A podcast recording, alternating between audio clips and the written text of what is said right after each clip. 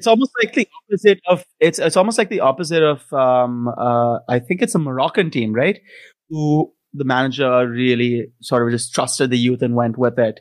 Yeah, I think it it, it was it was uh, the Moroccan team who you know left out um, the manager left out Hakim Ziyech because the the, the the, the story we're told is bad behavior, but um, you know it's it's it's it's interesting to see how managers are approaching this and some playing younger players, some you know um, trusting the experience because at, at at a world tournament at a big game you want the experience, but youngsters aren't going to learn if they're not played. So well, that's it, and I think and I think that at some point, well, it's, it, that isn't always the tricky thing that most of these international managers have is managing the, uh, the the transition or the handover from yeah. the older players who have been really good for you for about between like six and eight years or five and three and five years, however long the period is, mm. and then on to the younger group. I think obviously Germany had that issues under Joachim Low. Spain had that with Del Bosque.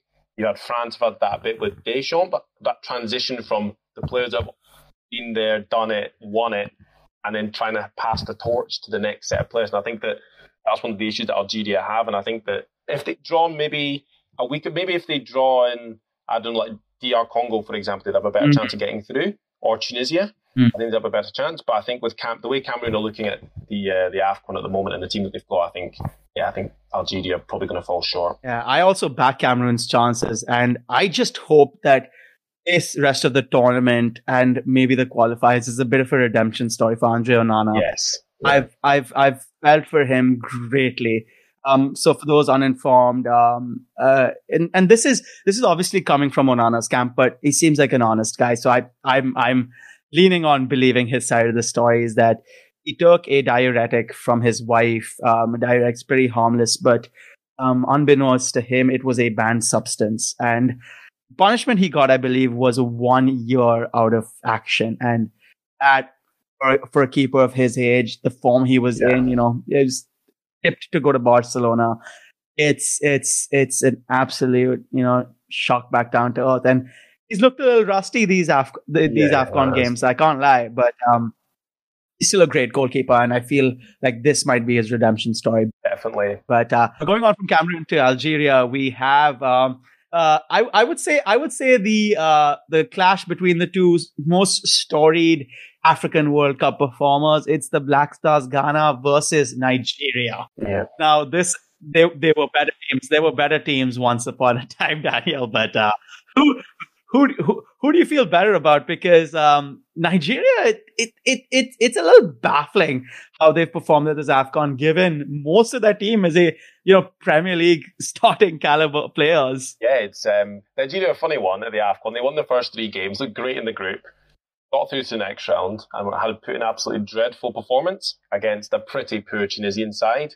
It was only a one 0 defeat for them, but that one 0 that was it. They were out the tournament after. Um, the goalkeeper Maduka Okoye made a horrible mistake, a long range shot from uh, in, Sakni, mm. the Tunisian attacker. But I think that Nigeria, as you said, Premier League quality players all over the place. They got the problem with Nigeria is they're a bit top heavy. They've got Very. bundles of wide players and strikers of a high high level. But then you start looking in at central midfield and you see Ndidi and Aribo and Onyeka. After that, there's not much else. And even those players are not necessarily the type of midfielders that Nigeria need. They need a controller, somebody who can control the tempo, a more creative option. I know Aribo, can create, but he's more of a creator through his dribbling rather than his passing. And um, you've also got centre backs, a big problem for Nigeria. Troost-Ekong, I'm not a fan of him at all. And Balogun's past his best now. He was, he's not even at the tour because he was injured, but you can't be playing guys like Balogun and Ekong together and expect to have that much of a success. I think against good good teams, and I think that like it's like when Leicester after the Premier League winning season thought again that Robert Huth and Wes Morgan would lead them to the promised land again, but yeah, no, that was a one season wonder. Hopefully, overexposed. Yeah. That was a one season wonder. It kind of feels like that sometimes when I'm watching Nigeria. It's like, oh god, oh god, oh god, whose knee's gonna snap first? yeah, but yeah, you're very right about being top heavy, and I guess for Nigeria, it's um is looking on football. The worst cesspool to gauge opinions, I must say. But yes, some interesting, you know, takes on there saying, you know, when they see like a winger, you know, cutting inside and making a dribbling run, it sort of satiates this, um, you know, this uh, rubric in the in the hearts of the Nigerian fans. Like, this is what we want to see. This is yes. This is this is why we love the team. It's like wow. beyond that, you know, what's really going to happen? I mean, Iwobi got himself sent off. That's it. Yeah. As well during the against Tunisia. Yeah, yeah, as you said, that thing about um, the way Nigerian wingers play. I read something on Twitter about that. How they all they're all very similar, and I, I I do agree. They're all very good dribblers, but that's about it. They don't really have a diverse set of wingers in terms of how they play. In terms of you don't have mm-hmm. necessarily wingers who are more goal scorers or wingers who mm-hmm. will go down the well are more direct, I suppose, in their dribbling. A lot of them are all usually playing on the wrong side compared to what footed they are. So a left footed player playing on the right wing or a right footed player playing on the left wing, so they can cut inside and kind of shoot. That's kind of how mm-hmm. they have it. They don't really have that maybe those different profiles of midfield uh, wingers, which you may need against the, the, the different type of teams that you're going to play. Doesn't so that the tactical flexibility maybe is a bit limited there. But I think that yeah, I, really think also a team like Nigeria with their Nigeria's got such a big population, and they even though the Nigerian Premier League is not a top top league, there is players there that they should also be considering for the national team, or players that play in Africa who are uh, Nigerians, guys like um, Anayo Iwuala. Or anyone who's a Nigerian who follows Nigerian football will probably know who he is. He's, a, in my opinion, he's a top player. He's maybe a, an attacking midfielder, winger, striker that they could bring in. He's more creative than some of the other options that they've got. And um, have any South African fans of this show, they'll also appreciate me mentioning a defender who they should probably put in the national team more often. He did play. He's, he's played at Afcon. He played 20 minutes, I think, in one of the games. A guy called Olisa Ndah. Mm. He's centre back. He's a. I think he's a very very good prospect. Uh, very good passer, which is something that Ekong and uh, Balogun and um, Ajayi aren't the best at. So I think that those are a couple of options playing in Africa that they might want to consider for the the next squad, along with before I forget, a player I've tweeted about many times, who I um, think is a very good option in the midfield. As I was saying earlier, they lack a lot of depth in the midfield, and I think that a guy called Philip Azor, plays for Enyimba mm. in hmm. Nigeria, is, is a good option for that position because he's a he's a nice passer. Interesting. So this is, you know, this is the kind of insight that, um, you know, it's, it's, it's, it's hard to find when you're, uh, when you're only looking at the, you know, the top headlines of the top dailies. Like this, this is what we need to know. I mean, African players playing in Northern Africa are good enough to play for the national team. You know, it, it, it isn't sort of reversing my, uh, you know, theory that I had before is that yes, you can probably look to, you know, some European players who could reserve you, but do that after you've found the best talent domestically or within your continent.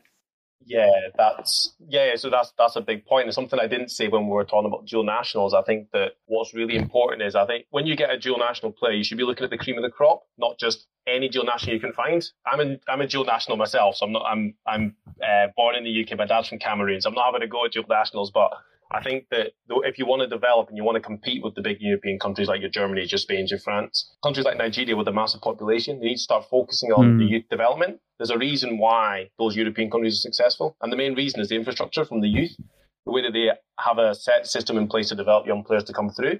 Nigeria doesn't have that. If you if you want to focus just mm. on dual nationals, you might have success for a year or two, but there's no long term gain from doing that it's the, the long term vision is what you need to have. And I think that if you if those African countries invest more in the youth development program, coaching, infrastructure, pitches, all that sort of stuff, maybe 10, 15 years time, they will have a chance of winning the World Cup. But this narrative of they have to keep looking for dual nationals all the time and not focus on developing the players that are actually in the country. It's pretty reductive. And I don't think they're ever going to be able to catch up because unfortunately, most of the time, the best dual nationals play for the country where they were born. So that's usually England, or that'll be France, or that'll be Spain, or that'll be Germany, rather than for their the country of their parents. That's true.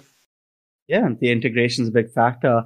And coming on to you know you you had mentioned a bit about um, you know trusting older players a bit too much. We come to their opponents as is Ghana um, who are the last African team to make it to the quarterfinals, or 12 years ago. Yeah. Um, they're the last African team to uh, reach, and obviously uh, dramatically um, ousted by uh, pantomime villain Luis Suarez. Yeah, it is. but uh, that's a that's a story for another time. But um, Ghana's Ghana's performances this Afcon really don't give anybody much hope, do they? Uh, a one uh, one all draw to Gabon, a 2-3 loss to Comoros, and um, I believe it's a 1-0 loss to Morocco as well. Uh, yeah, it doesn't make for good reading, you know. Uh, it doesn't make for a good, you know, a good look at Ghana's chances going ahead. And you know, Yeah. it's it's it's it's it's a lineup filled with you know people who you'd expect to do a lot better. You know, Baba Rahman, Daniel Amartey, Thomas Partey, the Ayew brothers, but this is this is this is the Yeah, lost cry of the wounded wolf. I like I really would love, I would love Ghana to go ahead further, but you know, it's seeing seeing some of these players, it's just been oh, Yeah, that's sad. I think to be honest with Ghana, if they can get past Nigeria, I think they've got.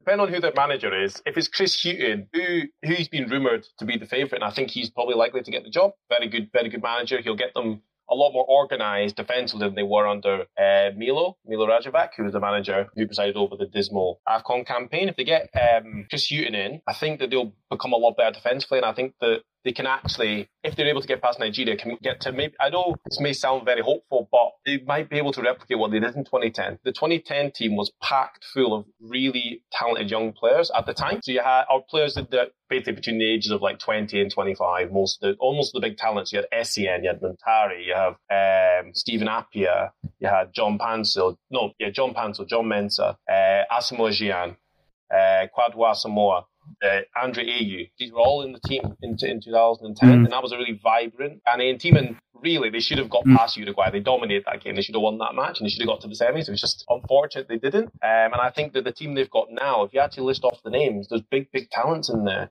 As Yeah. you said, you've got Amartey, you've got Partey, you've got um, well. You've got uh, Iddrisu Baba, you've got uh, Sulemana, you've got Kudus, you've got Fatawu. These are And they've got they've got a player who currently just has said he need to focus on his club level, and he's he's one of my favorite Premier League players this year, and it's Salisu. Um, Yeah, it's Salas. Yeah, Salas. I forgot about him. Exactly. He's another option. and and, and it, yeah, and it, it, it's very clear to see that they miss someone like him. Um, it's a very interesting decision that you know, as a 22 year old, he's people need people need to remember 22 is still young. I get that in the grand scheme of football, you know, you feel old once you pass 19, but 22 mentally is still a you know formative stage of development, and especially for a centre back in a Premier League team, and he's been one of the most outstanding young players in the Premier League this season, and he basically says he need to focus on his club career. He concluded when everything is fine at club level, he can go for the national team. And that's a very interesting way to look at it because obviously you don't want, you know, the hopes of the nation being lumped onto the shoulders of a 22 year old centre back. That's, that's, that's pressure that nobody, you know, below the age of 20 should have. And it, it'll be interesting if they can change his mind and get him integrated, you know, a little bit before because right now Ghana aren't playing any more matches.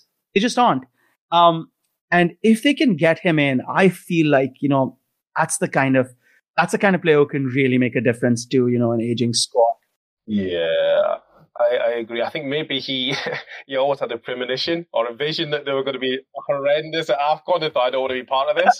to be fair, I'm not surprised the manager they brought in, even though the funny thing is that Milo Rajevac was the manager in 2010 when they did great. But since then, he's had like three managerial hmm. jobs, of which he lasted five months or less in each. So he was just a horrendous pick. Yeah, exactly. Didn't bode well. That exactly. So I, well. think, I wouldn't surprise me if just- that was the reason. If they bring in Chris Hughton as manager, someone who's managed in the Premier League for multiple years, very well respected, he might be like, you know what? We've got a good team here. This guy can, knows what he's doing. I can come in. I can be confident that I'll be part of a good team because at the end of the day, this idea that it affects his club football is rubbish. The tournament's one month Exactly. of the season is gonna it's literally gonna have any impact on his on whether he plays for Southampton or not. He's their best centre back. If he leaves for one, one month, they're not going to be like, "Oh no, sorry, you're not going to play in the team anymore." It's just not the reality. So I think that the that's uh, trying to think of the right word, but that's like a cover story for what the actual rea- what the real reason is. And I think it might be to reason to the either the manager or there's other uh, political issues on go- that he's got problems with the, the FA about, which obviously we're not privy to. Exactly. And, you know, coming to the final bit, it's Algeria versus uh, Cameroon. Um, is, you know, I, I don't, wait, I, I did, have I covered that before? No, wait. Yeah, we talked about that. So we've got two more. To, two more to discuss. We talked about that. The, the, um, the, we, we've talked about Egypt versus Senegal, uh, Algeria versus Cameroon, Ghana versus Nigeria. And now we're coming to DR Congo versus Morocco, the la- the second to last of um, uh, the qualifiers. And this this this feels a bit more straightforward. I'm not sure if you have the same feeling, Daniel. Um, in terms of recent form, I would say obviously the Moroccans should be massive favourites, but in terms of the quality of the players, it's very close. There- There's not that much difference. the Moroccans obviously are a very good team. They've as the Afcon's gone on, they've kind of warmed up. They've warmed up. They're getting better and better. Even though they conceded an absolutely ridiculous goal against Malawi, an unbelievable goal from uh, Gabadinho Mhango. Uh, they dominated that game and they probably should have won by more than the 2 1 scoreline. And they're looking pretty good. They've obviously got Egypt in the, in the quarterfinals, which will be very tough. I think it's a game that, yeah, it's going to be hard for them to win that. But we wouldn't put it past them beating the, the, the Egyptians. Uh, and obviously they've got world class right back. He almost he almost had the playmaker in the team, to be honest. From a lot of the Moroccan games I watched recently, almost all their attacks go down his side of the pitch. He's coming in field, he's creating things, he's going down the wing, he's creating things, he's scoring multiple free kicks, um, which is remarkable to be honest. He's scored two free kicks at AFCON already, two great free kicks as well. Um, yeah, it's, it's uh, knocking on the doors of Neymar and Messi. Your time is up. Your time with a dead ball.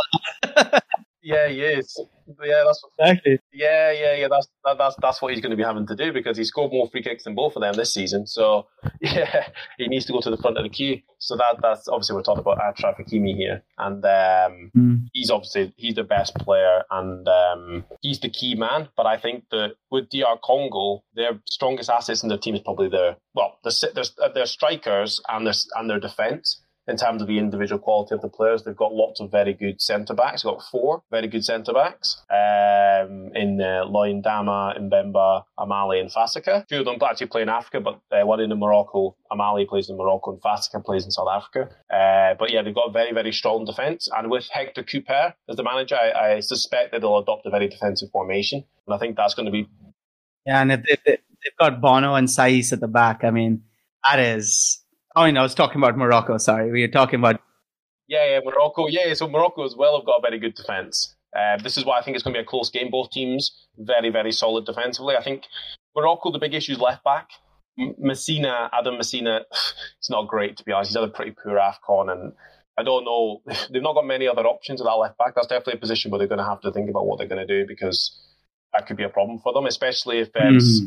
if DR Congo can get Silas, you know, Silas and Mvumpa if they can get him in the team and on that right side, I think that that's going to be an area where DRC can have a lot of joy if they play a, very defensive kind of counter attacking uh, formation. Yeah.